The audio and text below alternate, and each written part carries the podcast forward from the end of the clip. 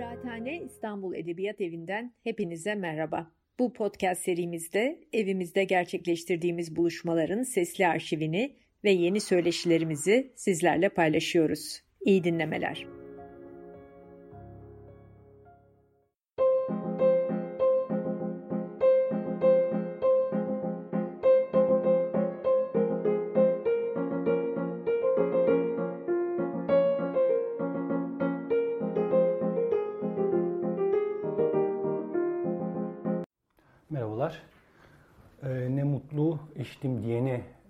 E, etkinlikleri çerçevesinde yapacağım bu konuşmanın başlığı Türk milliyetçiliğinin kök ötekisi olarak gayrimüslimler. Konuya hani ne demek istediğimi daha iyi anlatabilmek için belki bir anekdotla girmek gerekiyor. Aa, Teofania ayinleri olarak bilinen Ortodoks Hristiyanlıkta önemli bir ritüel, İsa'nın vaftiz edilişiyle alakalı ve kamuoyunda daha fazla suya haç atma törenleri olarak bilinen e, ayinler 1930'lu yıllarda yasaklanmıştır. Ta ki 1952 yılına kadar. 1952 yılında bu suya haç atma törenleri yeniden kamuya açık bir biçimde yapılmaya başlanır. E, İkinci Dünya Savaşı'nın sonrası gayrimüslim e, ekalliyetler açısından bir nebze olsun e, ferahlamanın söz konusu olduğu devirlerdir. Bu ferahlamayla alakalı bir durum bu, bu etkinliklerin, bu ayinlerin yeniden yapılabilir hale gelmesi. Ben 1952 değil 54'te gerçekleştirilen ayinlerle ilgili bir anekdot anlatmak istiyorum. E, ayinlerin hemen sonrasında bu ayinler tabi basında da yer alıyor. İlginç işte kışın Ocak ayının ilk haftasındayız. Soğuk kış havasında denize girenler işte hacı almak için e, yüzerek birbirleriyle rekabet ediyorlar. Bir tür yarış söz konusu oluyor. Bugünlerde olduğu gibi o gün de basının ilgi konusu bu ayinler ama e, Hikmet Bil gazetedeki köşe yazısında 1954 yılında bir okur mektubunu aktarıyor. Okur mektubu e, Yedikule'de gerçekleştirilen ayinlerle alakalı ve okur diyor ki ayin sırasında e, işte e, papazların bulunduğu, ahalinin bulunduğu kortej denize doğru ilerlerken önde bir Türk bayrağı var ve bu Türk bayrağının üzerinde de yani Türk bayrağını e, tutan bayrak direğinin ucunda da bir hilal ya da bir yıldız değil bir haç var e, diye bir nasıl diyeyim bir haber verir, bir ihbarda bulunur Hikmet bile. Mektup e, şöyle devam ediyor. Her şeyden muazzez olan ay yıldızlı bayrağımızın tepesinde hilalden başka bir şey görmeye zerrece tahammülümüz yoktur. Hele bu şey bir haç olursa tahammülsüzlüğümüzün derecesini her Türk anlayabilir diye nihayete erdiriyor okur mektubunu. Hikmet Bil kendisini daha sonra tabii ki 1955 yılında 6-7 Eylül pogromu sırasında ya da pogroma giden süreçte önemli aktörlerden biri olarak hatırlıyoruz. Hikmet Bil okura cevap veriyor ve diyor ki bayrağımıza reva görülen bu laubalilik karşısında artık tahammülümüzün taşmış bulunduğunu bilmem burada işareti lüzum var mıdır? Sanki Kıbrıs'ta ettikleri, Garbi Trakya'da yaptıkları ve hatta burada bizim içimizde, ana vatanımızda milli hislerimize ve en mukaddes varlıklarımıza karşı savurdukları tecavüzler yetmiyormuş gibi şimdi de bayrağımıza ve dolayısıyla kanunlarımıza karşı bu kadar laubalilik ve saygısızlık bilmem alakadarların dikkatini çekecek midir? Bu haberin hemen ertesinde Eleftiri Foni gazetesi, Rumca bir gazete bu İstanbul'da neşredilen haftalık bir gazete. Onun yayıncısı Andreas Lambikis Hikmet bile bir cevap veriyor.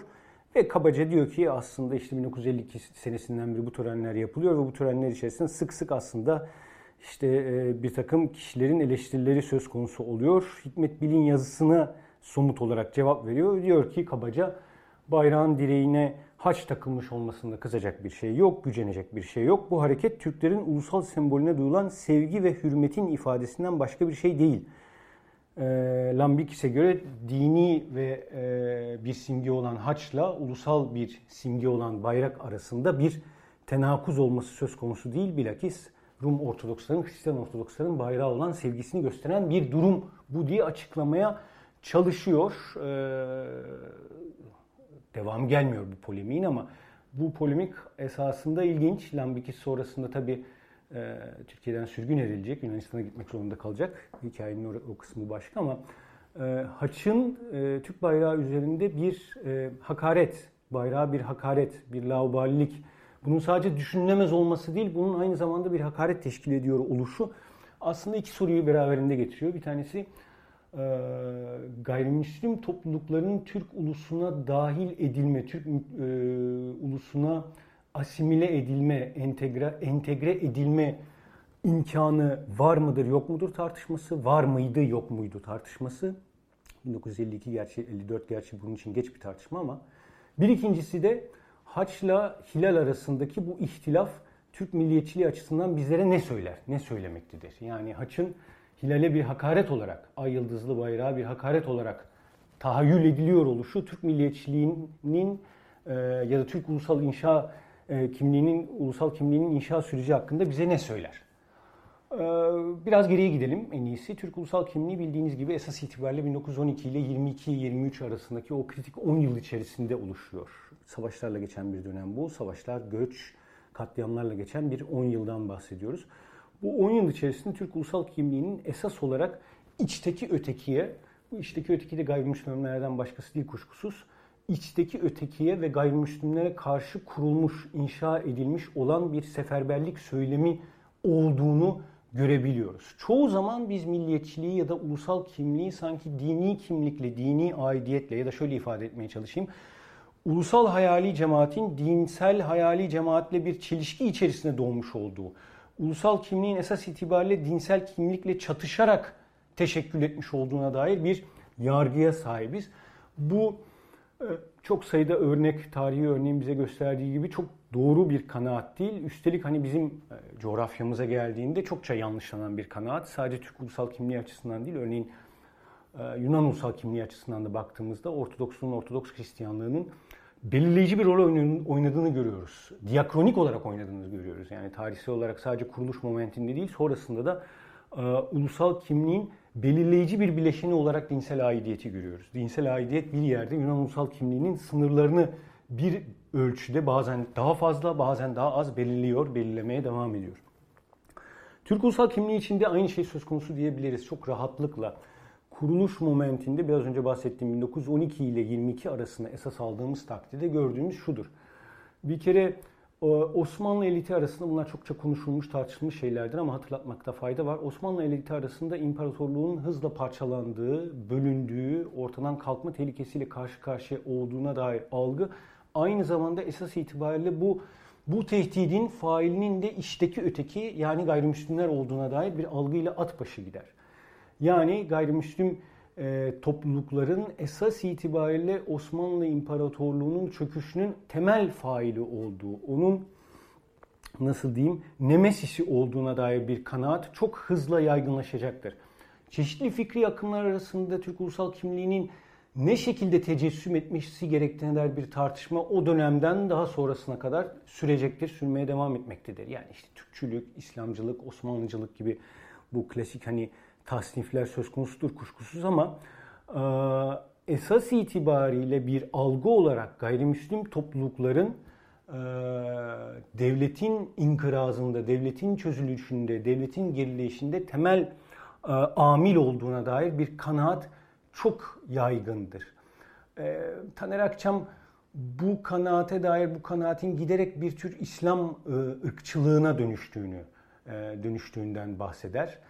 Ee, başka yazarlar bir tür milleti hakime reaksiyonundan bahseder. Yani milleti hakime reaksiyonu derken e, Müslüman ekseriyetin kendi başat konumunu yitirme tehdidiyle karşı karşıya oluşu, başka etnik dinsel topluluklarla konumunun eşitlenmeye başlamış olması hatta daha da beteri işte dün e, çobanlık yapan Bulgarla, e, meyhanecilik yapan Rum'la Müslüman Türk milletinin e, bunların gerisinde kalmakta olduğu, bunlara yenilmekte olduğu hatta Balkan harpleriyle birlikte bir durum karşısında e, bir e, milleti hakime tepkisi, milleti hakime reaksiyonu söz konusu olur. Bu reaksiyonun tabii işte 1915'te soykırımla birlikte çok somut tezahürlerinden bir tanesini göreceğiz ama ben daha çok esas itibariyle milli mücadele dönemine yoğunlaşmak istiyorum.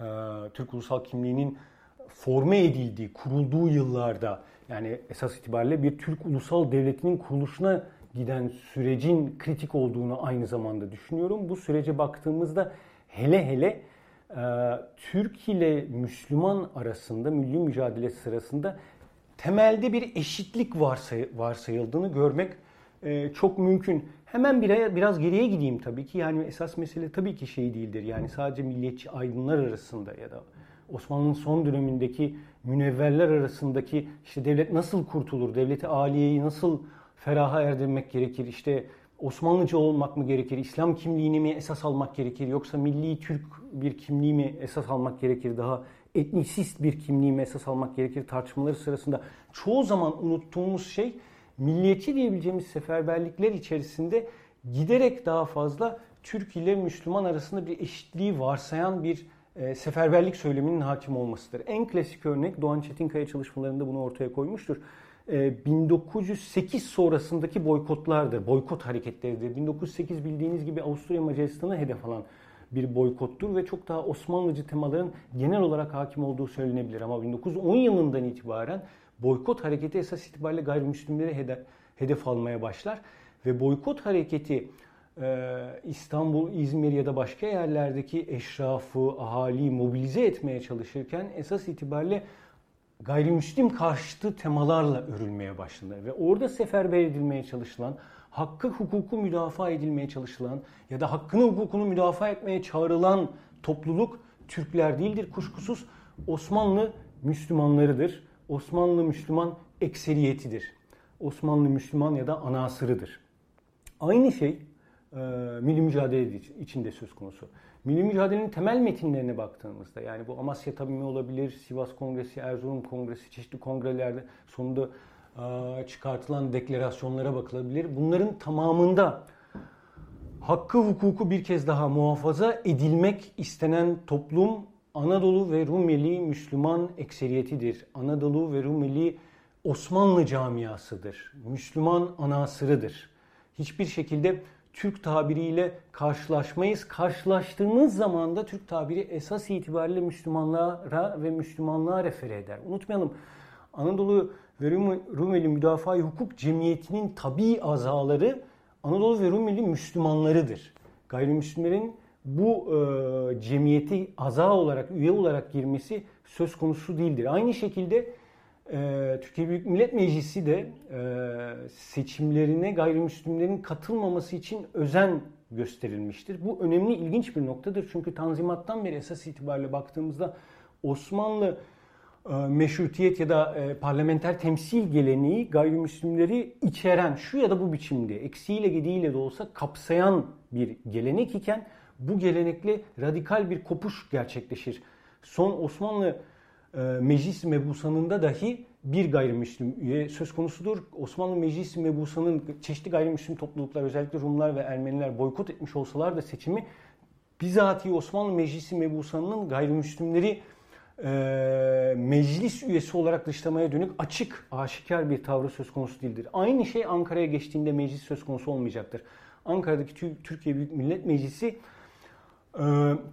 gayrimüslimleri meclis üyesi kabul etmemek noktasında katı bir e, tavır sergileyecektir. E, bu dönemden bir meslek temsiline ilişkin bir tartışma sırasında ilk mecliste Mahmut Esat Bey'in, Mahmut Esat Bozkurt'un e, bir, bir bazı sözlerini anmak istiyorum. O tartışma sırasında e, gayrimüslimlere dair bazı olumsuz ifadeler sergiliyor Mahmut Esat Bey. Hemen akabinde de diyor ki Belki Osmanlı Mebusan Meclisi'nde Hristiyanlar aleyhinde söylemek doğru olmazdı. Yani bu kadar açık konuşamazdım Osmanlı Mebusan Meclisi'nde diyor. Fakat kendimi eski manada olan Osmanlı Mebusan Meclisi'nde farz etmiyorum. Ve bu memlekette Hristiyan tabakasının hakkı olmadığına inanmış bir adam sıfatıyla söz söylüyorum. Onlar bu mem yani gayrimüslimler bu memleketin vatandaşlığından istifade etmişlerdir ve hıyanetle silah çekerek istifade etmişlerdir. Onlar Osmanlı tarihinin nankör çocuklarıdır ve bu memlekette hiçbir hakları kalmamıştır. Kendi hakkını müdafaa etmek isteyen bu memlekette onlar emperyalizmin casuslarıdır ve bu vatanın hain çocuklarıdır. Onların bu mecliste işi yoktur. Açıkça ifade edilir onların bu vatanın nankör çocuklarının ya da bunu vatanın hain evlatları olarak telakki edilen gayrimüslimlerin e, mecliste e, yer alamayacakları açıkça ifade edilir. Bu önemli bir husus. Çoğu zaman Türkiye'de zaman zaman birinci meclis özellikle e, o mecliste hakim olan çoğulculuk itibariyle hem siyasi çoğulculuk hem de etnik çoğulculuk itibariyle gündeme geliyor ve tartışılıyor. Olumlu bir örnek olarak anılıyor ama bu olumlu örneği anarken bu hususu atlamamak gerekiyor. O dönemin çoğulculuğu katil surette gayrimüslimleri içermiyor. Hatta gayrimüslimleri e, hedef olarak e, görüyor. Bütün milli mücadele sırasında bu durumu e, görebiliriz. Biraz önce bahsettiğim gibi esas itibariyle e, seferber edilmeye çalışılan topluluk, hukuku hakkı savunulmaya çalışılan topluluk, milli mücadeleye ne diyelim e, demokratik meşruiyet verdiği düşünülen topluluğun Anadolu Müslümanları olduğunu e, görüyoruz. Bu dönemde zaten yakın geçmişte özellikle İslamcılarla Türkçüler arasında belli tartışmalar yaşanmış olmakla birlikte İslamcılarla Türkçülerin de gerek işte Birinci Dünya Savaşı sırasında Arapların tırnak içinde ihaneti sonrasında gerekse Turancı hayallerin Sarıkamış'ta gömülmesi ardından iki kesimin birbirine tekrar yakınlaştığını, bu dönemde tekrar yakınlaştığını Türkçü ve İslamcı aydınların ve bu dönemde giderek e, İslamcı aydınlar açısından milli bir Müslümanlık yani Müslümanlığa milli bir mahiyet atfedildiği ya da Türklüğün Müslümanlıkla tanımlandığı Türkçü Turancı eskinin aydınları açısından da Müslümansız bir e, Türkçülüğün düşünülemeyeceği bir e, düşünsel iklim söz konusu. Bu düşünsel iklim hiç de yeni bir şey değil. Yani e, Ziya Gökalp, Yusuf Akçura gibi çok farklı isimlere bile baktığımızda esas olan, temel olan farklı derecelerle olmakla birlikte, farklı nasıl ifade etsem önem derecelerine sahip olmakla birlikte Müslümanlığın ulusal kimliğin kurucu bir öğesi olduğu, Ziya Gökalp'in terimleriyle e, ayrı ümmetten olanların aynı millette olmasının düşünülemeyeceği, ancak aynı ümmetten olanların aynı milletten olabileceği bir e, düşünsel iklim zaten geçmişte de var. Bundan sonrasında da söz konusu olacak. Bir parantez açayım. E, bu durum, hani bu yakınlaşma öyle çok paradoksal bir durum olarak da görmemek, çok konjonktürel daha doğrusu bir durum olarak da görmemek gerekiyor. Açıkça söylemek gerekirse e, Türkiye siyasal tarihinde gerek İslamcılık içerisinde gerekse Türkçülük içerisinde içerisinde böylesi bir sentez arayışında içerisinde olmayan akımlar hep azınlıkta kalmışlardır. Yani daha somut söylemek gerekirse İslamcılar içerisinde açıkça milliyetçilik karşı tutum alan, milliyetçiliği, kavmiyetçiliği, ırkçılığı bütünüyle reddeden akımlar her zaman azınlıkta kalmışlardır öyle söyleyelim marjinal kalmışlardır. Ana akım her zaman e, İslam'ı Türklükle birlikte düşünmek hatta işte Türklüğü İslam'ın bir tür doruğu, İslam'ın kılıcı, İslam'ın e, koruyucusu olarak düşünmek şeklinde olmuştur. Aynı şekilde Türkçü akımlar açısından da bir tür paganist, şamancı, turancılık her zaman azınlıkta olmuştur. E, Müslümanlığı dışlayan bir Türk kimliği tanımı her zaman azınlıkta olmuştur. Türk milliyetçiliği açısından da dereceleri farklı olmakla birlikte, zaman zaman azalmakla birlikte her zaman e, dini unsur belirleyici olmaya devam etmiştir. Bu durumu zaten 1950'lerden sonrasında bu milliyetçi muhafazakarlık terkibi iyice daha baskın hale gelmeye başlamasıyla birlikte daha da göreceğiz. Bugünlerde çok yapılan tartışmalar tabii ki bu Türk ulusal kimliğinin işte mevcut siyasal iktidarın Türk ulusal kimliğini yeni bir kalıba dökme arayışı içerisinde olduğu tartışmaları çok sık yapılıyor. Aslında bu yeni bir kalıp değil. Hepimizin bildiği, bilmesi gerektiği gibi 1950'lerle birlikte 70'lere uzanan süreçte giderek baskın hale gelecek milliyetçi muhafazakar terkibin daha sonrasında e, Türk İslam sentezi alacak, adını alacak olan terkibin e, dozunda yeni bir ayarlamayla karşı karşıyayız. Ama bu terkip, bu sentez denemesi hiç yeni değil. Bilakis Türk milliyetçiliğine esas rengini veren unsur olarak tanımlayabiliriz. Bunu tam da kuruluş momenti itibariyle yine oraya döneceğim. 1912-22 arasında Türk ulusal kimliğinin esas itibariyle gayrimüslimler karşısında onlarla mücadele içerisinde ya da böyle bir mücadele olduğu varsayımıyla kurulduğu için böyle bir terkip bu kadar uzun erimli e, olabiliyor. Açıkçası e, Türk Müslüman aydınları arasında bir tür diğer milletlerin kendi aleyhlerine büyümekte, gelişmekte, genişlemekte oldukları ve bunun durdurulması gerektiği, şu ya da bu biçimde de durdurulması gerektiği, bu kesimlerin işte Batı'nın desteğini aldığı emperyalizmin bir tür iç ajanı haline geldikleri vesaire söylemlerle birlikte bunun kati surette durdurulması gerektiği, durdurulmadığı takdirde Anadolu'nun Türklüğünün ve İslamlığının, Türklüğünün ve Müslümanlığının ortadan kalkacağına dair kanaat yaygındır. Üstelik biraz önce boykotlardan örnek verdim. Milli mücadele içerisinden de örnek vermek gerekir. Üstelik seferberlik söylemiyle yani bir milliyetçi ajitasyon malzemesi olarak da kullanılan esas itibariyle bu gayrimüslime gavura karşı mücadele motifidir. En belirleyici olan motif de budur. Milli mücadele sırasında e, yani bir tesadüf değil de çokça vurgulanmıştır geçmişte de milli mücadele esas itibariyle e, popüler imgelemde de o dönemde e, yerli gavura karşı verilen yani yerli ahali gayrimüslimeye karşı verilen bir mücadeledir. Kilikya'da e, Fransızlara karşı verilen mücadele de dahi söz konusu olan esas itibariyle Fransızların Ermenileri geri getirmeye girişimine karşı verilmiş olan bir mücadeledir. Dolayısıyla milli mücadelenin ana cephelerinin temel hatlarının esas itibariyle Rumların, Ermenilerin e, toprak taleplerinin, e, mülkiyet taleplerinin vesairenin söz konusu olduğu alanlarla ilgili olması e, hiç de bir tesadüf değildir. Tam da milli mücadelenin nasıl algılanıyor oluşu, milli mücadele içerisinde nasıl bir milli mücadele nasıl bir popüler seferberlik konusu olduğuyla alakalıdır ve bu mesele esas itibariyle milliyetçinin, Türk milliyetçinin ilk toplumsal tabanını verecektir bize. Çünkü bu mücadele aynı zamanda bir mülkiyet mücadelesi olarak da pekala değerlendirilebilir. Yani Anadolu'daki e, milli hareketin temel toplumsal tabanı olan eşraf ve toprak ağları ittifakının esas itibariyle gayrimüslim orta tabakalarının mülklerini ele geçirmeye dönük bir hamlesiyle karşı karşıyayız. Karşılıklı bir hamle bu söz konusu tabii ki. E, bu mülkiyet mücadelesi içerisinde bu ne diyelim ona etnik dini terimlerle ifade olan bu yatay sınıf mücadelesi içerisinde de e, Türk milliyetçinin ilk toplumsal tabanı esas itibariyle gavura gayrimüslime karşı seferberlik e, içerisinde oluşmuş oluyor. Çok verilmiş bir örnektir. E, milli mücadelenin hemen akabinde Lozan Anlaşması ve Lozan Anlaşması'na bağlı olan mübadeleye dair e, anlaşmada azınlıkların, azlıkların, ekalliyetlerin yeni bir tabir bu tabii ki. Bunu unutmamak gerekiyor. Azınlık, ekalliyet tabiri esas itibariyle Birinci Dünya Savaşı sonrasında oluşan barış anlaşması oluşturma koşullarında ve temel olarak Orta Avrupa'ya dair e, planlamalarda ortaya çıkmış bir tabir.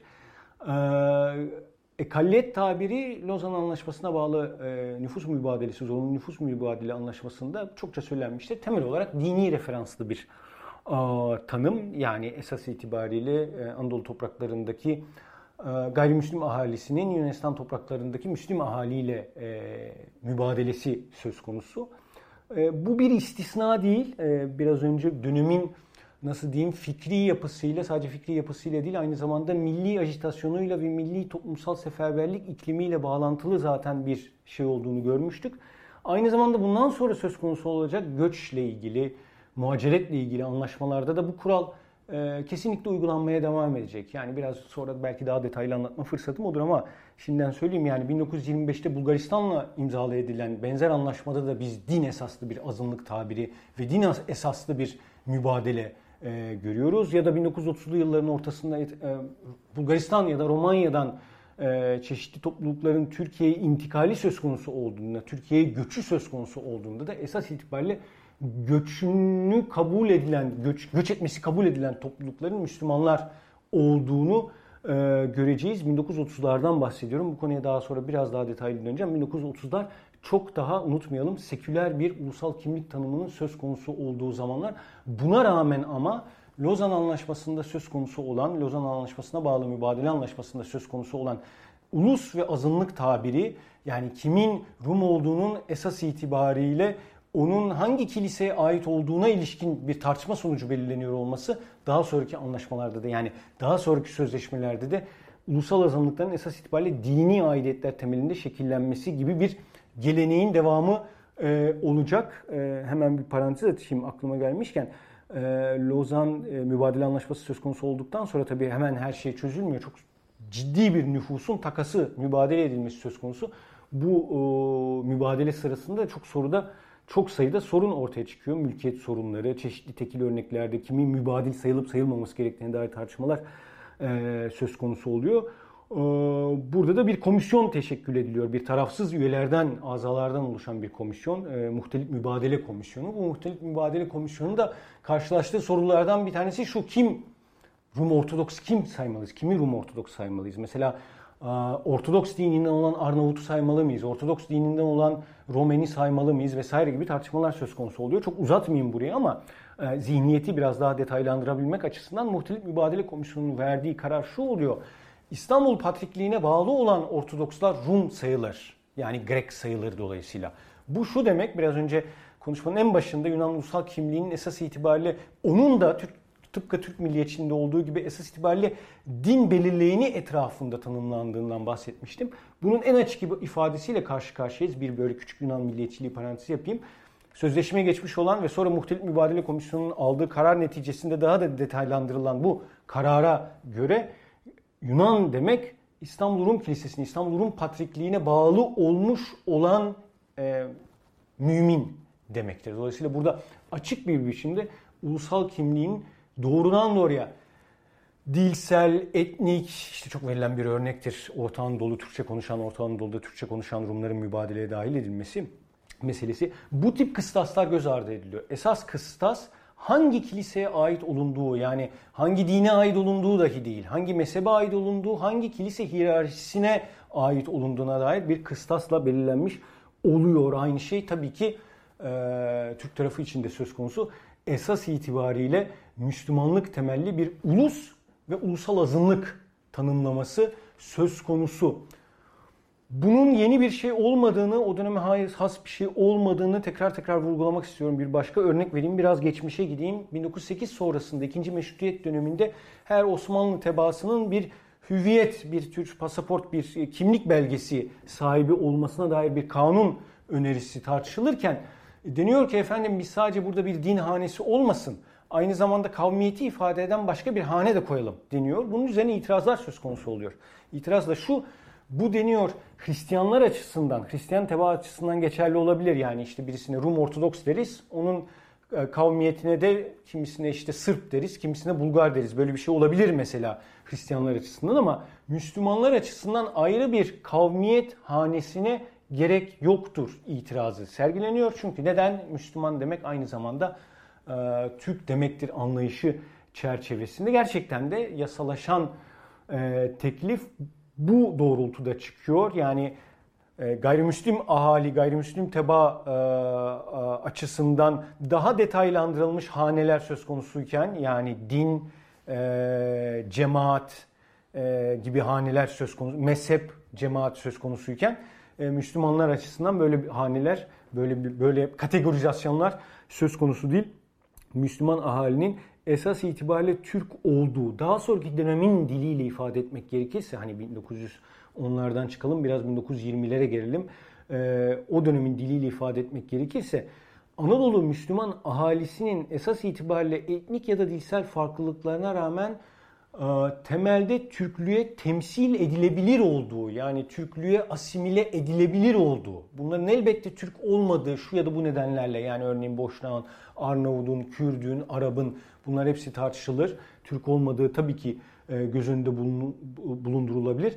Ama din, din itibariyle, e, Müslümanlık itibariyle, Müslüman olmaları itibariyle Türk milliyetine zaman içerisinde dahil edilmeleri, Türkler Türklük tarafından temsil edilebilmeleri, entegre edilebilmeleri, asimile edilebilmeleri mümkün topluluklar olarak görülüyor. Yani bir tür böyle birbirini şey yapan, içine giren halkalar olarak tarif etmek gerekirse e, iç en dar halkada tabii ki e, Türk Sünni Müslümanlığı e, bir çekirdek olarak görebiliriz. Bunun hemen akabinde çeşitli başka etnik aidiyetlere sahip işte Kürt, Arnavut, Arap, Boşnak, Laz belki Gürcü gibi başka topluluklar söz konusu. Bu toplulukların Türklüğe dahil edilmeleri mümkün görülüyor. Türklüğe asimile edilmeleri mümkün görülüyor.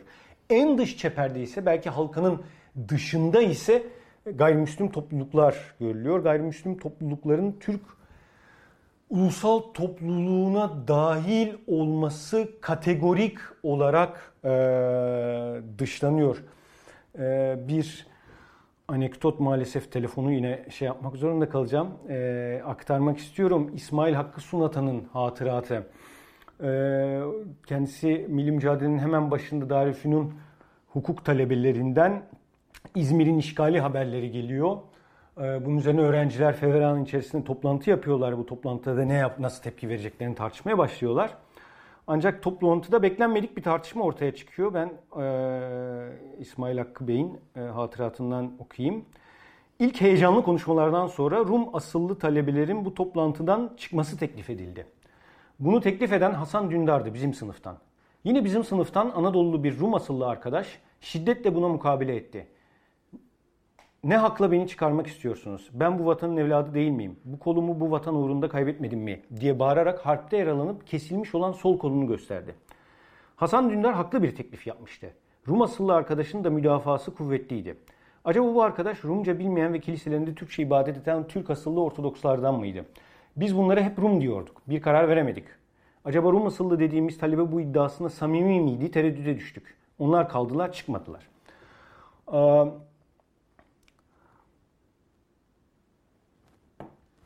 Rum gencin Türk milli heyecanına katılması tanım itibariyle zaten kabul edilemez görülüyor. Burada e, örnek şu açıdan da ilginç. Karamanlılar örneği zikrediliyor. Unutmayalım milli mücadele döneminde e, Türk Ortodoks Hareketi adlı bir dini, siyasi, milli hareket söz konusu. Ne bu çok kabaca ifade etmek gerekirse Papa Eftim adlı bir ruhaninin önderliğinde Ankara hükümetine bağlı bir milli kilise oluşturulmaya çalışıyor. Ve bu milli kilise çerçevesinde deniyor ki Anadolu gayrimüslim ahalisinin önemli bir ekseriyeti, önemli bir çoğunluğu aslında Türk kökenlidir. Bunlar zaten Türkçe konuşmaktadırlar. Adetleri zaten Türk milletinin adetleriyle, örfleri, ananelileri Türk milletinin örf ve ananelileri ortaktır. Bunlar sadece dinen farklılaşmışlardır. Çeşitli tarihi argümanlarla açıklanıyor bu da. Dolayısıyla bu Türk topluluğunun İstanbul'daki Rum yani Yunan Patrikhanesi'ne tabi olması söz konusu olamaz. Esas olarak bu topluluk Türk olduğuna göre milli bir kilise teşkil edilmesi gerekir ve bu milli kilise çerçevesinde örgütlenmesi gerekir. Milli mücadele yıllarında çokça ses getiren bir e, hareket olacaktır bu.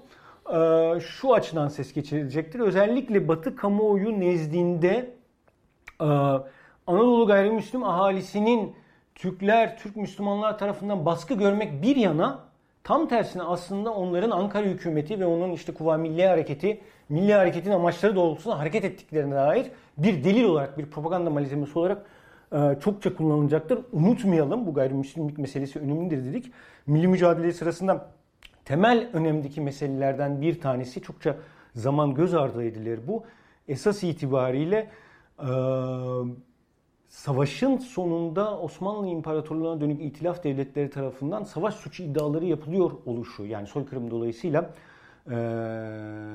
Osmanlı Devleti'ne, Osmanlı Devleti'nin bakiyesine savaş suçlusu muamelesi yapılmaktadır ve milli hareketin bu ithamlardan kendisini arındırarak meşruiyet kazanmak gibi bir azmi ve çabası da açıkçası söz konusudur bu amaçla zaten. Kendilerini iddiaçılardan da ayırmaya çalıştılar. Ama burada konumuz açısından önemli olan böylesi bir hareketin ortaya çıkması. Neden önemli? Yine aynı tartışmaya dönmüş oluyoruz. Şimdi gayrimüslim toplulukların Türk sayılabilmeleri için bunlar işte dilsel olarak çeşitli çalışmalarda yayınlanıyor. Bu yeni bir argüman değil bunu hemen e, söyleyeyim. Ta Şemseddin Sami'den itibaren esas itibariyle dahildeki Rumların sahildeki Rumlardan farklı olduğu, dahildeki Rumların Türkçe konuştuğu, sahildeki Rumların Yunanca konuştuğu, dahildeki Rumların Türkiye benzer metanetli bir karakteri olduğu, sahildeki Rumların fanfaracı, e, palavracıları olduğu falan gibi böyle bir takım ayrımlarla ve dahildeki Rumların Rum Yunan sayılamayacağı, bunların Türk sayılacağına dair bir dizi argüman var. Bunlar milli mücadelesi sırasında birikip yoğunlaşıp bir harekete evriliyor. Uzun bir tartışma bu o dönemin Ortodoksları arasında yani Türk e, Yunan işgal alanının dışında kalan Ortodokslar açısından bu hareketin ne kadar cazip, çekici ya da seferber edici olduğuna dair bir tartışma, uzun bir tartışma. Ama burada önemli olan bu topluluğun eğer Türk sayılabilmesi için kendi milli kilisesini oluşturması gereğinin kabul edilmesi. Yani bir milli önce milli kilise kurulacak. Sonra bunlar Türk ulusuna tabi olacaklar. Türk ulusuna katılabilir olacaklar. Bu yeni bir örnek değildir. Bu Ankara hükümetin icadı da değildir. Bu aslında Balkan örneklerinden devralınmış bir e, temadır. Unutmayalım Bulgar milliyetçiliğinin doğuşu ayrı bir Bulgar kilisesi ihdasıyla alakalı bir meseleden doğmuştur, tevellüt etmiştir. Aynı şey Sırp milliyetçiliği için de söz konusu olmuştur. Balkan milliyetçilikleri her daim İstanbul Ekümük Patrikhanesi ile bağ, bağlarını keserek bir ulusal kilise oluşturmuşlar. Ve bu ulusal kim, e, kilise temelinde bir ulusal kimlik a, talebinde bulunmuşlardır. Yine temel meseleye dönüyoruz. Ulusal aidiyet ile dinsel aidiyet arasında bir duvar olmaması, bunlar arasında bir çatışkılı ilişki den ziyade bunların aslında iç içe geçtiği, bunların tarihsel olarak birbirini belirlediği bir süreçte karşı karşıyayız. Anadolu'da da Türk Ortodoksları örneği çerçevesinde böyle bir örnek deneniyor, deneniyor kuşkusuz ama biraz önce de bahsettim. Dönemin milliyetçilik anlayışı buna pek müsait değil. Dönemin milliyetçilik anlayışı demişken şunu müsaadenizle vurgulayayım. Hiçbir dönemde sadece bir milliyetçilik anlayışı yoktur. Aslında milliyetçilik dediğimiz şey çeşitli milliyetçi projelerin birbiriyle rekabet ettiği, hegemonya mücadelesi içerisinde bulunduğu bir durumdur. Ama hegemonik milliyetçiliğin, hegemonik milliyetçi projenin esas itibariyle biraz önce de bahsettim. Türklükle Müslümanlık arasında eşitlik değilse bile bir iç içelik varsayan bir kimlik tanımı olduğundan bahsettim. Bu kimlik tanımı çerçevesinde gayrimüslimlerin Türk de sayılsalar, çok çeşitli argümanlar öne sürülüyor, çokça insan bu konuda yazıyor. Türk de sayılsalar, o dönemin argümanları çerçevesinde ulusal aidiyete, ulusal aileye daha doğrusu dahil edilmeleri söz konusu olamıyor. Nasıl olamıyor? İşte Lozan Anlaşması'ndan e, ve ona bağlı mübadele anlaşmasından daha doğrusu bahsetmiştim. Bu topluluklar dahi mübadeleye dahil ediliyorlar. Baştaki aksi yöndeki bir tartışmaya rağmen. Dolayısıyla biz Cumhuriyet'in kurulduğu ilk dönemde esas itibariyle gayrimüslimlerle mücadele içerisinde gayrimüslimlere karşı kurulmuş bir ulusal kimlikle karşı karşıyayız.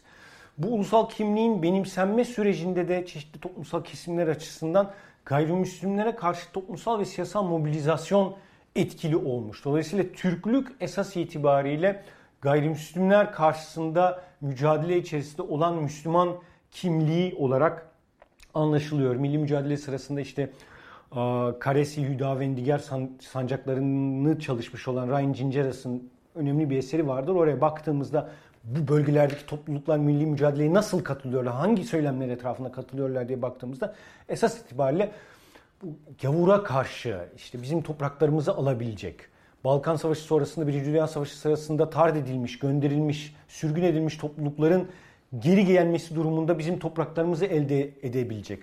Ya da o bölgeye yerleştirilmiş muacir topluluklar açısından bu da önemli bir faktördür. 1877-78 Osmanlı-Rus Harbi'nden itibaren Balkan Savaşlarından geçerek Anadolu topraklarında Anadolu topraklarına sürekli olarak Müslüman muhacirler gelmektedir ve bu Müslüman muhacirlerde Türk milliyetçiliğinin oluşum sürecinde çok önemli bir girdi oluşturacaklardır. Çok önemli bir anti gayrimüslim duygusal, e, fikri bir altyapı, bir girdi e, vereceklerdir. Dolayısıyla tartışma bu eksende cereyan etmektedir. Ve bu anlamda da Cumhuriyet'in kurulduğu yıllarda temel kimlik tanımının, temel Türklük tanımının Müslümanlıkla alakalı olması, daha doğrusu gayrimüslimliğin Türklüğün dışında addediliyor olması, onun dış çeperinde addediliyor olması e, bir tesadüf değildir. Bu dönemdeki bir takım göç anlaşmalarından bahsettim. E, bu anlayış devam edecek. Bir parantez var tabii ki. E, o da ilginç bir dönem aslında bakılacak olursa. 1930'lar biraz önce bahsettim. E, Türk ulusal kimliğinin bir başka milli kimlik projesiyle karşı karşıyayız. Daha seküler, daha etnisist temelli bir Türklük tanımıyla karşı karşıyayız. Nedir bu? İşte Türk tarih tezi, Güneş dil teorisi gibi yan argümanlarla zenginleştirilmiş olan esas itibariyle İslami geçmişe mesafe alan o uzak e, yakın geçmişi uzak geçmişe kaçarak hatta uzak bir coğrafyaya kaçarak e, elimine etmeye çalışan bir milli kimlik projesiyle karşı karşıyayız. Türklerin esas itibariyle işte Orta Asya'da büyük bir medeniyet kurmuş olduğu ve dolayısıyla bu aslında büyük medeniyetin Orta Asya'daki deniz kurduktan sonra gerçekleşen e, büyük göçlerle birlikte Batı medeniyetinin bizatihi Batı medeniyetinin oluşumunda belirleyici rol oynadığı burada dikkat edilmesi gereken husus şudur. Irkçılık değildir esas olan. Esas olan e, Türk ulusunun Batı uygarlığının kuruluşunda bir temel taş olduğu iddiasını doğrulamaktır. E, bu çerçevede bir ulusal kimlik tanımıyla karşı karşıyayız. Daha ırk, ırksal tabirler kullanan, daha etnisist e, önermeler kullanan dolayısıyla da Müslümanlığı, dinsel kimliği paranteze alan, onu nasıl diyeyim, onu önemsizleştiren bir dönemle karşı karşıyayız. 30'lu ve 40'lı yıllarda, özellikle 30'lu yıllarda. Bu dönemde dahi ilginçtir. Ee, gayrimüslimlerin ulusal aileye entegrasyonu, ulusal kimliğe dahil edilmesi mümkün olmamıştır, istenmemiştir. Ee, bunun çeşitli örnekleri vardır ama en iyi örnek, en bunun en iyi göstergelerinden bir tanesi bu biraz önce de andığım göç meselesidir. 1930'lu yılların hemen ortasında Hamdullah Supi halk evlerinin kapatılmasından sonra Romanya'ya Bükreş'e büyükelçi olarak atanmıştır. Orada Gagavuzları keşfeder Hamdullah Supi. Türkçe konuşan bir başka Hristiyan topluluk. Üstelik de böyle nüfusu 200 binlere varan ciddi bir e, nüfus topluluğu. Aynı dönem Türkiye'ye Balkanlardan e, Türkiye'nin e, birbirini izleyen savaşlar sonucunda Anadolu'daki nüfus çok azalmıştır. Dolayısıyla Balkanlardan göçmen kabul etmektedir Türkiye. Aramaktadır hatta göçmek, göçmen Anadolu'yu şenlendirmek açısından. Romanya'dan da ve Bulgaristan'dan da Müslüman göçmenler kabul etmektedir Türkiye ve bu göçmenlere ilişkin olarak da iki Romanya ve Bulgaristan hükümetiyle anlaşmalar yapılmaya çalışılmaktadır. Özellikle Romanya konusunda yani orada Türkçe konuşan toplulukların önemli bir kısmı bu Gagavuz dediğim Hristiyan e, topluluklar. Bunların da bu göçe dahil edilmesi yani Anadolu'ya göç ettirilmesi konusunda 1930'lu yılların ortasında ciddi bir kampanya söz konusu olur. Başını da Hamdullah Sıbhi çeker. Ee, bu kampanya bir ara işte basında da ses getirir. Gagavuzlara ilişkin önemli bir böyle ilgi söz konusudur. Bu Hristiyan Türk topluluğunun Anadolu'ya gelmesinin işte hani Türklüğü nasıl zenginleştireceği konusunda zenginleştirmek tabiri kullanılmıyor ama onu işte nasıl daha medeni kılacağına dair böyle bir takım çünkü bunların ideal köylüler olduğu falan varsayılıyor e, tartışılır. Neticeye geleyim. Neticeye e, rivayete göre Fevzi Çakmak e, taş koyar. E, Mustafa Kemal de ilgisiz kalır bu konuya. Çünkü e, bu dönemin tartışmalarına baktığımızda tartışma esas itibariyle şudur. Biz mübadeleden bir 10 yıl sonra Anadolu'nun kalbine tekrar Hristiyanları getirmeli miyiz getirmemeliyiz tartışması e, söz konusu olur. Bunların Türk olduğuna dair, Türk kökenli olduğuna dair en azından bir tartışma yoktur ama esas tartışma Hristiyan bir topluluk Türk milletinin içerisinde 10 yıl önce bağımsızlığını kazanmış ve bir ulusal yurt kurmuş bir toplumun içerisinde bir yeni fesat yuvası olmaz mı tartışması doğar ve bu anlamda da e, bu Gagavuzların, bu Hristiyan Türklerin tırnak içinde ya da tırnak dışında Türkiye'ye göç göçü e, engellenir. Biraz önce de bahsettiğim bu dönemin göç politikalarına baktığımızda ve vatandaşlığa alma politikalarına, vatandaşlık politikalarına baktığımızda Müslümanlığın hala, e, dinin hala Türklüğün dışsal sınırını oluşturduğunu görürüz. Yani sadece Müslüman göçmenler kabul edilmemektedir. Teker teker Orta Anadolu'dan ve Balkanlardan özellikle bu fırtınalı yıllarda göçmen kabul edildiğinde dahi bunların önemli bir çoğunluğunun ya Türk İslam isimleri alması ya da işte Müslümanlığa ihtida etmesi yani e, din değiştirmesi beklenmektedir. Neredeyse bir fiili e, durum söz konusudur bu e, konuda. Böyle bir hatta ihtiyaç bu göçmenler tarafından da e, adeta e, kabul edilmektedir. E, Hamdullah Supi Gagozları Türkiye'ye getiremez ama yaklaşık 80 Gagavuz öğrenciyi Türk üniversitelerinde okuması için Türkiye'ye getirir o yıllarda. İlginç olan şudur, bu öğrencilerin tamamı yani Türk milliyetçinin ruhunda yetişmiş olan bu öğrencilerin tamamının zaman içerisinde Müslüman olmasıdır. Müslümanlığı yani Türklüğe ihtida etmek için öncelikle Müslümanlığa ihtida etmek e, gereğini kabul etmiş olmalarıdır. Bu göçmenlerden bir tanesinin hatıratından bir pasaj okumak istiyorum. Özdemir Çobanoğlu. Eski ismi bu değil tabii ki. E, işte 35 yılında 1935 yılında Hamdullah Supi tarafından Türkiye'ye getirilen öğrencilerden bir tanesi Türkiye'de kalıyor. Din değiştirmesini, dinli Hristiyanlıktan Müslümanlığa geçişini şöyle anlatıyor. Türk vatandaşı olunca önce Türk vatandaşı oluyor. Eski adım Türk adlarına uymuyordu. Onu da değiştirmek için mahkemeye başvurdum. Nihayet son işleme yani dinim hakkındaki işleme sıra gelmişti. Bu hususta hiç sıkıntı çekmeden hocamın huzuruna çıktım ve onun okuduğu duasını tekrarladıktan sonra Müslümanlığı kabul etmiş oldum. Bundan sonra annemin ismini Nadiye ve babanın adı, adını da Giray olarak değiştirdikten sonra Ced Becet Türk olduğum gibi adımı da tam Türkçe ad olan Özdemir yaptıktan sonra toplum gözünde hiçbir sakıncalı yanım kalmamıştı. Demek oluyor ki tam 60 yıldan beri Müslüman Türk vatandaşıyım. Toplum gözünde hiçbir sakıncalı yanım kalmamıştı derken kastettiği tabii ki bu din hususudur. Türklüğe biraz önce bahsettiğim gibi Türklüğe dönmek, Türklüğe ihtida etmek Müslümanlığa ihtidadan, Müslümanlığa geçmekten e, geçmektedir. Bu dönemde hatırlatmak istiyorum daha seküler, daha etnisist bir e, ulusal kimlik tabiri söz konusu.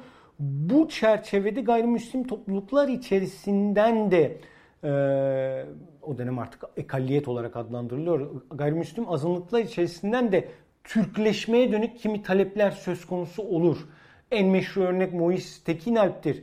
E, Tekinalp dönemin en böyle nasıl diyeyim verimli hamarat Türkçü yazarlarından, Türkçü münevverlerinden bir tanesidir. E, ve çok sayıda böyle hani Musa'nın on emrinden e, esinlenerek işte Yahudilere dönük olarak, kendi cemaatine dönük olarak Türkleşme emirleri çıkartmıştır. Yani kültürel, din, dilsel açıdan e, isimlerini değiştirerek, okullarını kapatarak, Türkçe öğrenerek vesaire nasıl Türkleşmeleri gerektiğine dair bir e, talimatname adeta çıkartmıştır. E, Tekin Alp bütün bu çabaları sonucunda e, pek başarılı olamamıştır. Başarılı olamamasını kendi siyasal kariyerinde görüyoruz. Böyle çok hamarat gerçekten bir e, Türkçü aydın olmasına rağmen her zaman aslında dışlanan bir figürdür, dışarılıklı bir figürdür. Hiçbir zaman tam olarak güvenilmemiştir. Hristiyan cemaatler çerçevesinde de böylesi adımlar söz konusudur. Tekin Alp'ten esinlenen mesela 30'lu yılların hemen ortasında Laik Türk Hristiyanlar Birliği diye bir e, topluluk söz konusudur. Bunlar e, işte CHP ve halk evlerine yakın bir takım gayrimüslim avukat, doktor ya da tüccar topluluklarıdır. Bunlar da bir böyle kültürel Türkleşme self asimilasyon, kendi kendine asimile etme programını bir an için savunur görünürler. Ama bu girişimlerde akamete uğrar. Niye? Çünkü esas itibariyle iktidar çevrelerinde bu tip çabalara dönük yani gayrimüslim toplulukların gerçekten Türklüğe kabulüne dönük bir ittifak yoktur. Bilakis bunun tam tersine dönük bir ittifak vardır. Unutmayalım 1924 yılında aa, kimin Türk vatandaşı sayılıp sayılmayacağına dair tartışmalar esnasında Milli Meclis'te e, gayrimüslimlerin e, ne olacağına dair tartışma söz konusu olur ve bu tartışma esnasında da bu çok meşhur kanuni esası itibariyle Türk ya da yasa itibariyle Türk dediğimiz tabir ortaya çıkar.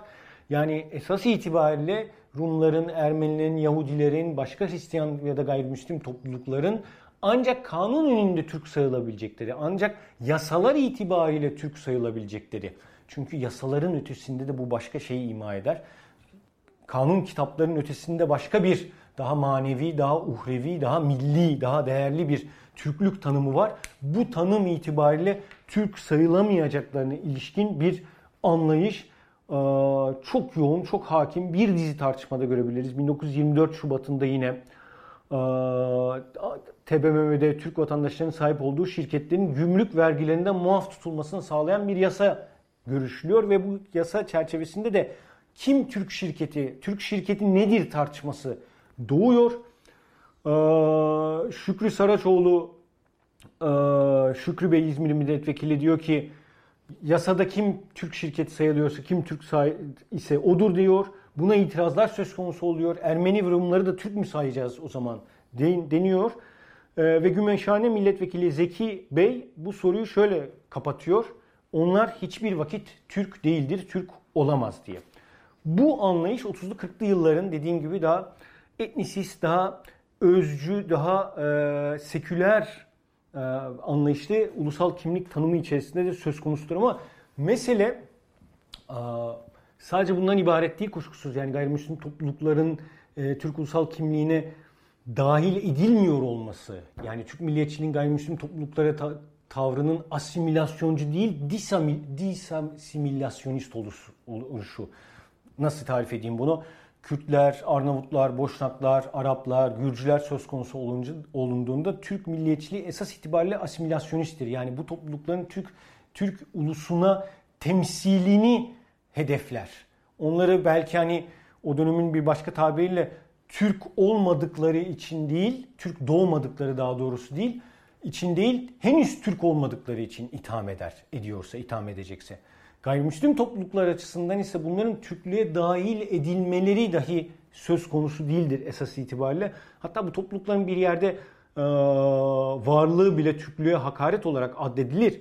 Sürekli olarak bir takım aynı zamanda milliyetçi mobilizasyon kampanyalarında ve orada hakim olan dilden e, bahsetmeye çalışıyorum. Yine 30'lu yılların en önemli e, toplumsal, milliyetçi toplumsal seferberliklerinden bir tanesi belki bir merkezden başlatılmamış olsa da bir daha Türklüğe hakaret davalarıdır. Bu Türklüğe hakaret davaları çok sayıdadır. Bu dönemin arşivlerine baktığımızda e, çok sayıda e, Türklüğe hakaret davasının açıldığını görüyoruz. Bu Türklüğe hakaret davaları da çok kabaca ifade etmek gerekirse yani gayrimüslimlerle söz konusu olan herhangi bir maddi, gündelik, komşuluk ilişkilerine dair bir tartışma, atışma, bir kavga, bir e, çelişki de olsa hemen bu gayrimüslimin Türklüğe hakaret ettiği, e, Türklüğü aşağıladığına dönük bir ihbar yapılır ve e, tutuklamalar ya da e, cezalar söz konusu olur. E, dönemin arşivlerine baktığımızda çok sayıda böyle bir e, şeyi görürüz. E, Türklüğe işte birkaç örnek okumak istiyorum. Bu Türklüğe hakaret davaları furyasından. E, işte Türklüğe hakaret eden Bahçıvan Mıgırdıç hakkında takibat yapılması, Türklüğe ve Cumhurbaşkanı'na hakaret eden e, İstanbul Taksim'de Mari kızı, kızı Kosti, Mari kızı Javik, Abraham Hanım'ı Hayganoş ve Formo kızı Filip haklarında takibat yapılması, Türklüğe hakaret eden Kayseri'den Madame Mari hakkında takibat yapılması, Türklüğe hakaret eden İmroz'dan İstrati kızı Afridi hakkında takibat yapılması, Türklüğe ve orduya hakaret eden Kiryako hakkında takibat yapılması, Türklüğe hakaret eden Ankara'da Musevi elbeci, e, elbiseci Yasef hakkında takibat yapılması. Bu takibatlar sayısızdır. E, bir tür gerçekten kampanya söz konusudur adeta. Ve dolayısıyla burada gördüğümüz gayrimüslimlerin kamusal alanda görünür olduğu her anın adeta e, Türklüğe hakaret sayılıyor oluşudur. Yani bırakın Türklüğe dahil edilmesinin Türklüğe hakaret sayılıyor oluşudur. Tıpkı biraz önce ilk başta konuşmamı açarken bahsettiğim anekdotta olduğu gibi e, Türk bayrağına haç takılmasının hakaret e, sayılıyor olduğu gibi bu 30'lu yıllarda da böyle devam edecektir. Sonrasına dair birkaç şey de söylemek istiyorum Türk milliyetçiliği açısından. Çünkü genel olarak gayrimüslim toplulukların Türk milliyetçiliği açısından önemi esas itibariyle 1930'lu 40'lı yılların Türkleştirme politikaları çerçevesinde e, tartışılıyor ya da Osmanlı dönemindeki Osmanlı sonundaki Osmanlı yıkılması meselesi etrafında tartışılıyor ama 1950 e, milliyetçiliği açısından tartışmak önemli gayrimüslimleri çünkü 1950 yıllar özellikle Kıbrıs meselesi etrafında daha popüler bir milliyetçiliğin doğuşunun da tarihi. Kıbrıs etrafında hepinizin bildiği gibi 1950'lerin ortasında bir milli kampanya söz konusu olacak. Kıbrıs meselesi birdenbire bir milli dava haline geliyor. Bunun nedeni nasıl ayrı bir mesele. Yani işte e, Birleşik Krallığın Britanya İmparatorluğu'nun dekolonizasyon süreci Kıbrıs'a varıyor ve Kıbrıs esas itibariyle İngiltere'de Türkiye'yi bu ihtilafa çekmek istiyor. Yani Kıbrıs meselesini bir topluluklar arası ya da çeşitli etnik kimlikler arası bir mücadeleye çevirmek istiyor. Neyse hasılı Türkiye'de bir milli dava oluşuyor. Kıbrıs davası ve Kıbrıs davası etrafında bir popüler, popüler milliyetçi ajitasyon söz konusu. Dönemin basını çok yoğun olarak devreye giriyor. Hürriyet Gazetesi bu dönem meşhurdur. 1948'de sanırım kurulmuştu Hürriyet Gazetesi ve Kıbrıs davasının ana sözcüsü olacak. Bu dönemin daha popülerleşen yani artık böyle bir siyasal, sosyal elitin meselesi olmaktan çıkıp basının da yardımıyla bir kampanya haline gelen, dolayısıyla popülerleşen, sokağa inen öyle diyeyim, avamlaşan milliyetçiliği içerisinde yeniden gayrimüslim düşmanlığının temel müşevviklerden, temel e, motivasyon kaynaklarından bir tanesi olduğunu görüyoruz. Yani sadece 1900 onlar 20'ler için söz konusu bir durum değil. Aynı zamanda 1950'lerde de milliyetçilik tam da aslında popülerleşir. İşte bir e, antikomünizm dozu edinirken aynı zamanda Kıbrıs meselesi aracılığıyla hatırlatalım Kıbrıs aynı zamanda daha sonrasında tabii bu bağlantısızlar hareketi meselesi etrafında e, bir mesele olacağı için aynı zamanda Türkiye'deki e, milliyetçi sağ açısından bir antikomünizm meselesi olarak da algılanıyor ama Burada önemli olan esas itibariyle gayrimüslim toplulukların somut örnekte Rumların 6-7 Eylül programına varacak bu süreçte biliyorsunuz. Yeniden bir e, milliyetçi ajitasyonun e, konusu haline gelmesi tam da milliyetçilik, yeni bir popüler milliyetçilik bu e, nasıl diyeyim Türk İslamcı terkibin yeniden öne çıktığı, antikomünist bir muhteva kazandığı dönemde Rumların mesela bir popüler milliyetçi hedef haline gelmesi bu kök öteki olarak gayrimüslim topluluklar temasının nasıl diakronik öneme sahip olduğunu gösteriyor. Bir parantez açayım.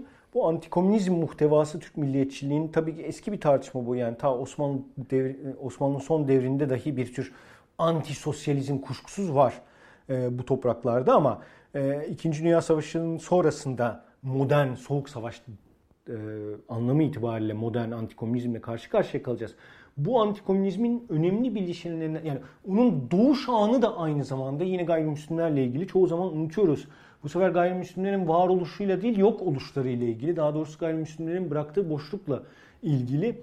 Türkiye'de e, çok tartışılan bir meseledir tabii ki. Türkiye'nin hızla soğuk savaşa dahil olması yani çok hızlı bir biçimde tarafını belli, belli etmesi ve hızla soğuk savaşın nasıl diyeyim e, cephe ülkelerinden bir tanesi haline gelmesinde İkinci Dünya Savaşı'nın sonunda hemen işte o çok tartışılan kimisinin var kimisinin yok dediği Sovyet toprak talepleriyle ilgilidir ama bu toprak taleplerinin esas itibariyle Ermeni meselesiyle ilgili olduğu çoğu zaman unutulur. Bu dönemde soy 1945 yılında yani San Francisco konferansında da Ermeni meselesi yeniden gündeme gelecektir. Gerek Amerika Birleşik Devletleri'nde gerekse başka uluslararası merkezlerde Ermeni topluluklar Türkiye'den bazı toprakların Sovyet Ermenistan'ına dahil edilmesini talep edilecektir. Eçmiyatsin Başpiskoposu bu dönemde işte e, Ermenileri yeniden Ermenistan'a göç etmeye davet edecektir. Yani Ermeni meselesinin yeniden canlandığı ve dolayısıyla e, Türk devlet yetkilileri arasında bu soykırım korkusunun depreştiği bizi e, milli mücadele bunun çok etkili bir mesele olduğundan bahsetmiştim. Bu korkunun yeniden depreştiğini görüyoruz. Tam da bu nedenledir ki yani Türk e, milliyetçiliğinin safını hızla belirlemesi, Batı ittifakında yer alması tabii ki bunun tek nedeni değildir kuşkusuz ama bu hızda, bu süratte, bu korkuda, bu telaşta, bu böyle acelecilikte bu meselenin de bu faktörün de önemli bir payı olduğunu hatırlamak gerekiyor açıkçası. Ee, daha sonraki hikaye aslında biraz önce bahsetmiştim. 60'lı 70'li yıllarla birlikte bu zaten bu 30'larda 40'larda açılmış olan parantez yani bu daha sekülerist ulusal kimlik tanımının giderek etkisini kaybettiği Türk İslamcı terkibin milliyetçi muhafazakar ya da e, milliyetçi mukaddesatçı terkibin farklı adlar e, alarak, farklı görünümler alarak, farklı taşıyıcılarıyla yani Aydınlar Ocağı'ndan işte Necip Fazıl Kısakürek'ten, Nurettin Topçu'dan, ve başka isimler Erol Güngör'den çok sayıda isimden çok sayıda kurumdan vesaireden bahsedilir ama bugüne ulaşan çizgide baktığımızda esas itibariyle Türkleri e, Müslümanla eş gören e, Türklüğü İslam'ın doru, kılıcı, koruyucusu vesairesi e, addeden anlayışın dolayısıyla e, İslam'ı dini Türk'ün hiç değilse dışsal sınırı addeden anlayışın giderek daha hakim olduğunu e, açıkçası e, görebiliyoruz. E, gerek daha sonraki dönemde yani işte her ne kadar MSP ve MHP örneklerinde Türk İslamcılığı ve Türk ırkçılığı, Türk milliyetçiliği, Türkçülüğü ayrı siyasal aktörler halinde örgütlenmiş olsa da zaman içerisinde bu ayrı aktörlerin hem toplumsal taban itibariyle hem de siyasal aktörleri, taşıyıcıları, özneleri itibariyle çok da aslında birbirine benzer olduğunu, geçişken olduğunu görüyor olacağız. Yani gerek e, Türk milliyetçiliğinin gerekse İslamcı hareketin önder ve etkili olmuş belirleyici figürlerinin aynı şahısları okuyorlar, aynı siyasal sosyalleşme alanı içerisindeler ve e, bu figürlerin geliştirdiği politik pozisyonlar bu Türklükle dinsel kimlik arasında, Türklükle İslamlık arasındaki bu geçişliliği, bu iç içe geçmişliği vurgulayan temalara e, öne sürdüklerini görüyoruz. Bu anlayışın giderek hakim olduğunu e, görüyoruz. Tam da bu nedenledir zaten. Yani e, yakın zamanda e, o zaman sanırım Başbakan Yardımcısıydı. Numan Kurtulmuş'un mesela bir ifadesi vardı. Onu bulabilirsem okumak isterim. Çünkü biraz önce bahsettiğim meselelerle çok alakalı e, bir mesele. Evet. E, Türk milliyetçiliği hakkında konuşuyor Numan Kurtulmuş ve diyor ki Türkiye Müslümanlığı dediğimiz bugünlere kadar gelmiş olan bu büyük medeniyetin en temel özelliklerinden birisi gavura gavur diyerek gavurun karşısına dikilebilmektir. Onun için Çanakkale'de vazgeçmedik, onun için Kurtuluş Harbi'nde esir düşmedik. Biz bu millet, bu toprakların Müslümanları nasıl düşünürse öyle düşünüyoruz. Bizim bu bağımsızlık meselesini ciddiye almamız lazım. Bizim için bağımsızlık gavura gavur diyerek karşısına dikilebilmektir diye devam ediyor. Bu temayı birkaç kere vurguluyor. Bu gavura gavur diyebilmek ve gavurun karşısına dikilebilmek teması gerçekten Türk ulusal kimliğinin ya da Türk Müslüman ulusal kimliğinin bu buna e, Müslüman milliyetçiliği ya da Osmanlı Müslüman milliyetçiliğinden diyelim tevarüs edilmiş olan milli kimlik anlayışının belirleyici olduğunu bugüne kadar geldiğini görebiliyoruz. Dolayısıyla bugün yaşadığımız bir dizi tartışmada e, Kızıl Elma referanslarından e, bu Numan Kurtulmuş'un gavura gavur diyebilmek e, tartışmasına kadar ve esas itibariyle Çanakkale'nin işte bir e, nasıl diyeyim Türk milletinin oluşma anı olarak savunulması ama bu Çanakkale Savaşı'nın esas itibariyle gayrimüslimleri dışlayan bir biçimde kurgulanması, ulusal topluluğun esas itibariyle hani Türk dış, Türk'ün bir şemsiye kimlik olarak tarif edilmesi, bu şemsiyenin içerisine çeşitli başka etnik grupların sığdırılması ama Müslümanlık itibariyle bunların Türklüğün önderliğini kabul etmesi itibariyle Türk sayıldıkları anlayışının bugüne kalmış, bugüne gelmiş bu anlayışın, bugün savunulan, bugün siyasal iktidarca savunulan bu anlayışın hiç de yeni olmadığını, esas itibariyle bir gayrimüslimleri dışsallaştıran, onları ulusal toplumun dışında gören, kategorik olarak onları dışarıda gören, ikincisi onları e, kök öteki sayan, yani kök öteki derken kastettiğim onları kök düşman metaforu ya da düşmanlığın kök mecazı sayan anlayışın etkili olduğunu görüyoruz. Hatta bunun zaman içerisinde daha da güçlendiğini görüyoruz. Şöyle ifade etmeye çalışayım. Türkiye'de milliyetçi muhafazakarlığın popülist stratejisinin, popülist söylemsel stratejisinin temel unsurlarından bir tanesi işte alnı secdeye değen o temiz sahih Türk milletinin, Müslüman Türk milletinin gayrimilli elitlerden, batıcı seçkinlerden kurtarılması davasıdır. AKP özellikle çok uzun zaman kullanmıştır bu milliyetçi muhafazakar popülist söylemi, bu popülist diskuru. Zaman içerisinde zaman zaman buna böyle daha işte merkez çevre falan gibi daha presentable ifadeler de şey yapılmıştır ama esas itibariyle iddiatçı ya da Kemalist gavurdan kurtulma davası olarak e, tahayyül eden bir gelenek söz konusudur. Burada ilginç olan şudur.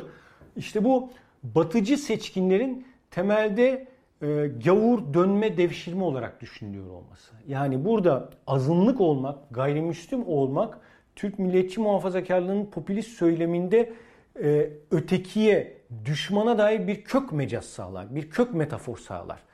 Düşmanı, e, siyasal rakibi esas itibariyle gayrimüslimleştirmek yani bu çok e, yeni bir şey değil tabii çok eskilerden işte CHP Genel Sekreteri Kasım Güley'in sanırım işte kolej mezuniyetinde giymiş olduğu cübbeden dolayı işte papazdır bu diye fotoğrafını dağıtan Demokrat Parti'den e, gelen bir gelenek söz konusudur ama bu gelenek giderek daha baskın hale gelmiş.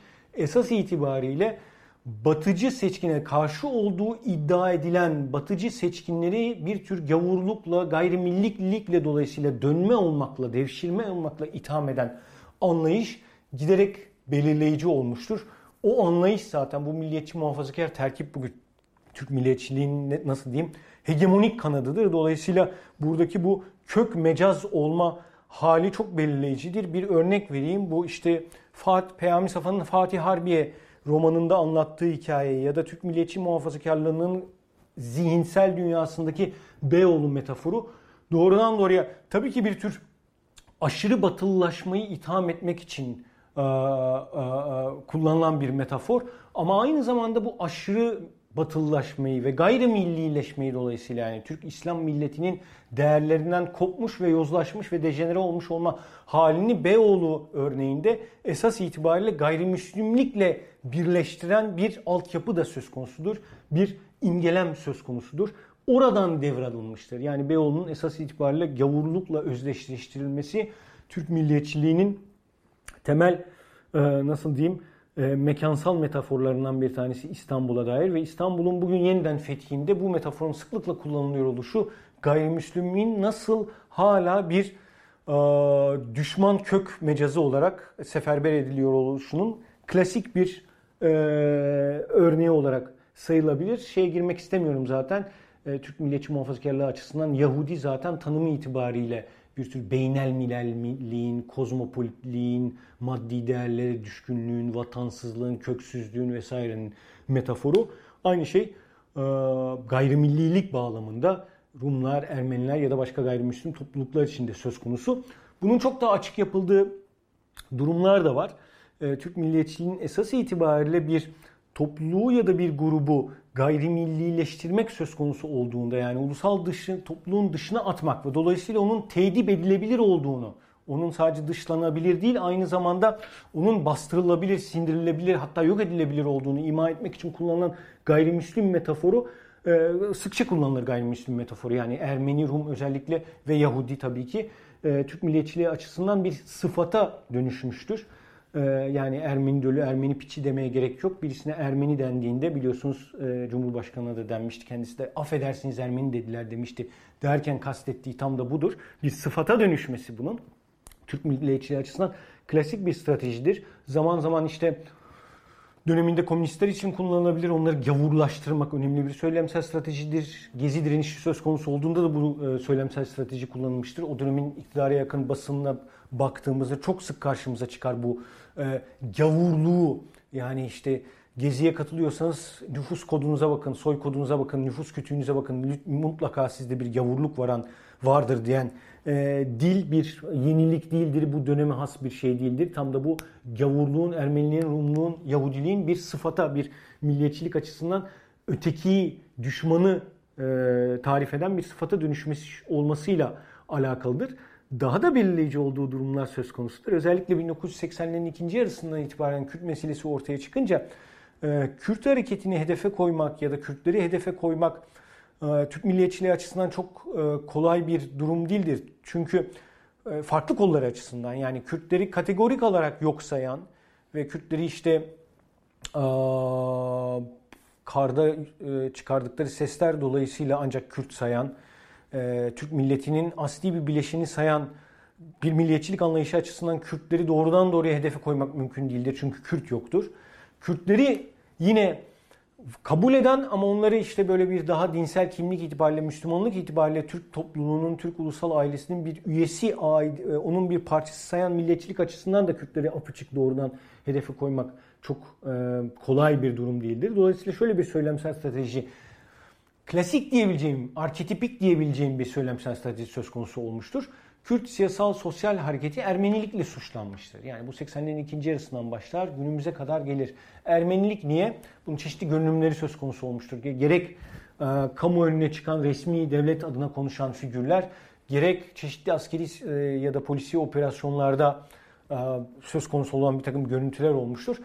E, bu hareketin dışsallaştırılması ve bastırılmasında bu hareketin esas itibariyle Ermenilerden mürekkep olduğu, esas itibariyle sünnetsizlerden oluştuğu argümanı çok önemlidir. Bu da e, yani işte Türk milliyetçiliğinin esas itibariyle karşısındaki düşmanı e, bastırabilmek için, onu düşmanlaştırmak, ötekileştirebilmek için önce onu gayrimüslimleştirmek ihtiyacı içerisinde olduğunu e, ortaya koyan temel örneklerden bir tanesi. Sadece Ermenilik meselesi değil, yakın zamanda yine Kürt hareketi için kullanılan bu zerdüşlük tabirini de hatırlatmak isterim. Yine bir gayrimüslimleştirme, ateşe tapanlar vesaire gibi bir gayrimüslimleştirme, Müslümanlıktan çıkarma, dolayısıyla ulusal topluluktan çıkarma. Dolayısıyla ulusal topluluktan çıkarttığı için de e, baskıya, tedibe e, maruz bırakılabilecek topluluk haline getirme stratejisi etkindir. Bugüne ulaşmıştır. Hiç de yeni bir şey değildir. Esas itibariyle tam da e, Türk milliyetçiliğinin böyle olumsuz bir tabir kullanayım. Genetik koduna aittir. Esas itibariyle gayrimüslim topluluklarla mücadele içerisinde oluşmuş Türk ulusal kimliği ve Türk milliyetçi mobilizasyonu açısından bugün o köklerin devamıyla karşı karşıyayız. Milliyetçi muhafazakarlığın Türk İslamcı e, sentez girişimlerinin bu kadar siyaseten de başarılı olması onların aslında hiç de yeni olmayışı böylesi bir köklü tarihsel ne diyeyim derinliğe e, sahip olmasıyla alakalı. Ve dolayısıyla da biz her ne kadar bugün gayrimüslim topluluklar Türkiye nüfusu içerisinde ciddi bir toplam oluşturmasalar da her ne kadar gayrimüslim topluluklar artık Türk milliyetçiliği açısından aktüel bir sorun, bir tehdit oluşturmasalar yani 1912'lerdeki, 22'lerdeki gibi esas itibariyle Türk milliyetçiliğin hali hazırda hala ötekileştirme, düşmanlaştırma hmm, hedefli söylemsel stratejileri içerisinde gayrimüslimleştirmeyi ya da şöyle diyeyim gavurları ve gayrimüslimleri temel bir kök metafor olarak, mecaz olarak kullanıyor oluşunun arkasında bu tarih vardır diye düşünüyorum. Burada son vereyim sözlerime. Çok teşekkür ederim. Dinlediğiniz için selamlar herkese.